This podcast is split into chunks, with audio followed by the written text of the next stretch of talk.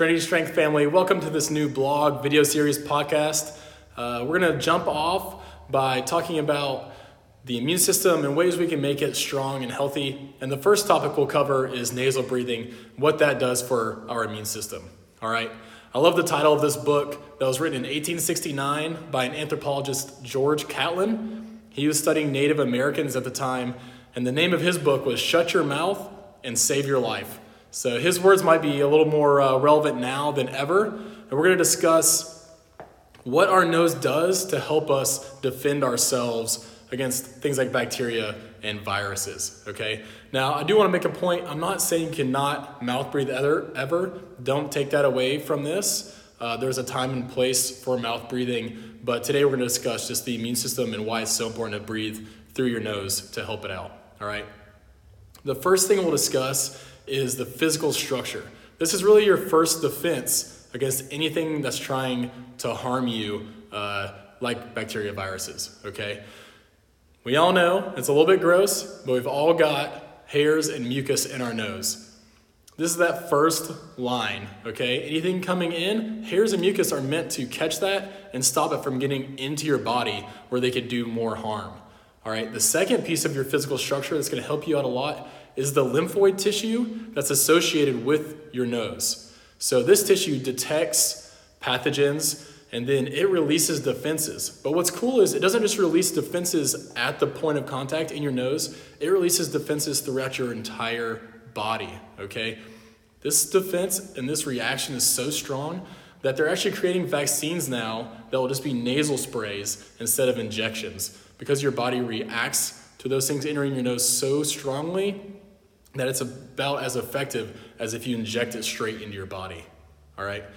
Chemically, your nose does something pretty cool too. When you breathe through your nose, you release nitric oxide into your body. And uh, it's the same nitric oxide you think about when you think about NO Explode or C4, some of those favorite pre workouts uh, that some of y'all like to take. But in those pre workouts, NO nitric oxide is just meant to open up your uh, veins. But what happens when it's released into the system as your body's being attacked uh, by, again, bacteria, viruses, things like that? uh, NO becomes a messenger and it alerts other cells to begin attacking these things coming into your body. And one of the biggest things it does is it stops the replication of that bacteria or viruses. So they no longer grow as much as before.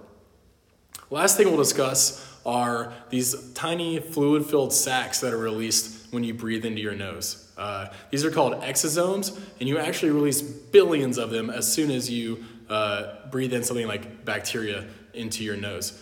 And again, this is pretty neat because you release those at the point of contact, lower down in your nose where things are coming in, but it also immediately creates a chain reaction where those sacs are released further back in your nasal cavity so the defenses are prepared for anything that gets further into your system. All right?